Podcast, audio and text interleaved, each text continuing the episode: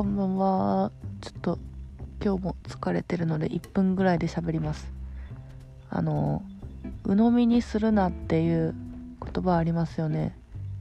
人の話とか先生の話が絶対正しいとは限らないから自分の頭で考えてから自分の頭で納得してからその信じるとかそういう鵜呑みにするなっていうことをを自分の 信念にしているせいであの何ていうの批判的思考と言いますかそれって本当に正しいのかなとか先輩にアドバイスされた時に「えなんでそうした方がいいんですか?」とか「なんでこれをする必要があるんですか?」なんでその方法が優れてるんですか？みたいななんでっていうことをついつい聞いてしまうという癖があってあの部活やってる時とかでもあまりに私が素直じゃないっていうかあの理屈を求めるから同期の友達にそんなに理屈っぽい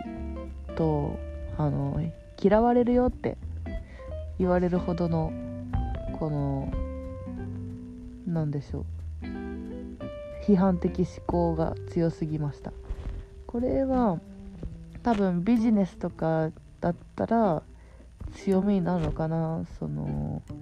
ある問題を解決する時にあの表面に現れてる問題っていうのは氷山の一角に過ぎなくて実は潜在的な問題があるっていう考え方があるらしくて。だから問題解決をすることにする上で大切なことはそういう表面的に見えている数字とか課題を解決したらいいいいっていうわけじゃなくってそもそも何でこれで困ってるんだっけとかなんでこれを解決したいんだっけとかその深掘りすることが本質的な問題解決になるみたいな。うん例えばなんだろう。うん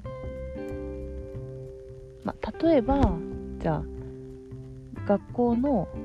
あの宿題をよく忘れる生徒がいたとしましょう。じゃあなんで宿題を忘れるんだっけって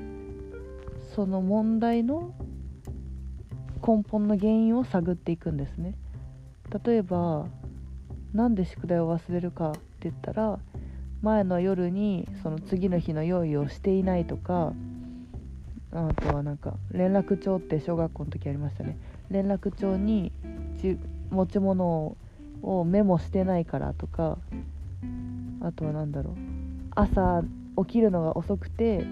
持ち物の確認をしてないとか。とは何だろう、まあ、まあそういう問題の原因があるはずで。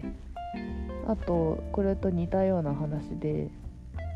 あのうつ病っていう心の病気が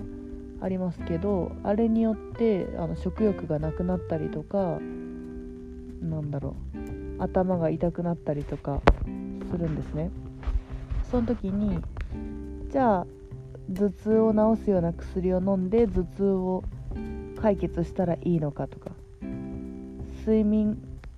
不足になってるっていう問題に対してじゃあ睡眠薬を飲んで眠くさせればそれで問題解決か。とか食欲がないんだったら食欲増進の薬を飲めばはいそれで全部解決とかそんなん絶対なくって。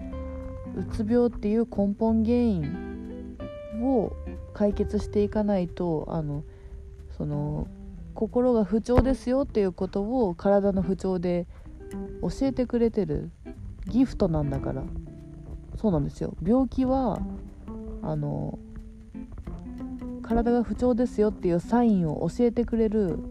ギフトっていう考え方はどっからいつ聞いたのかも忘れちゃったけど病気はギフトらしくってサインだから、まあ、もし病気がないとか私たちは痛いっていう感情感情？感覚がなかったら私たちの、まあ、細胞とか心が傷ついてるってことに気づけないですね。だからあのうつ病だったらうんそういう精神的なストレスはどこに来てるのかを特定してまあ解決できるのは理想ですよね。そんな簡単ではないけど。でそのあの病気がギフトっていう話をもうちょっと他の具体例を話すとうん例えばねあの熱いものを触ってしまった時って反射神経で「あち!」ってに避けるじゃないですか。逃げる？離れるじゃないですか。でももし 熱いっていう感覚がなかったらこの熱いものを触っても熱いと感じないわけだから普通にもう触りますよね。そしたら痛くも痒くもないんだけど皮膚が溶けると。やけどすると。その痛くも痒くもないってことはその皮膚が溶けてるっていう 状態を気づかないんですよね。え私いつやけどしたの？知らないんだけどみたいな状態になるわけ。こんなの怖すぎますよね。だから痛いっていう感覚に感謝しますね。喋ってたらち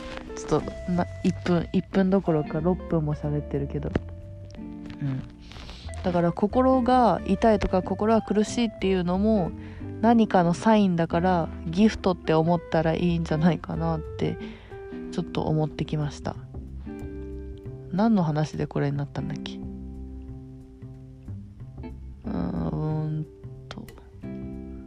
話に夢中になって出発点を忘れてしまいました。まあいいや。また明日。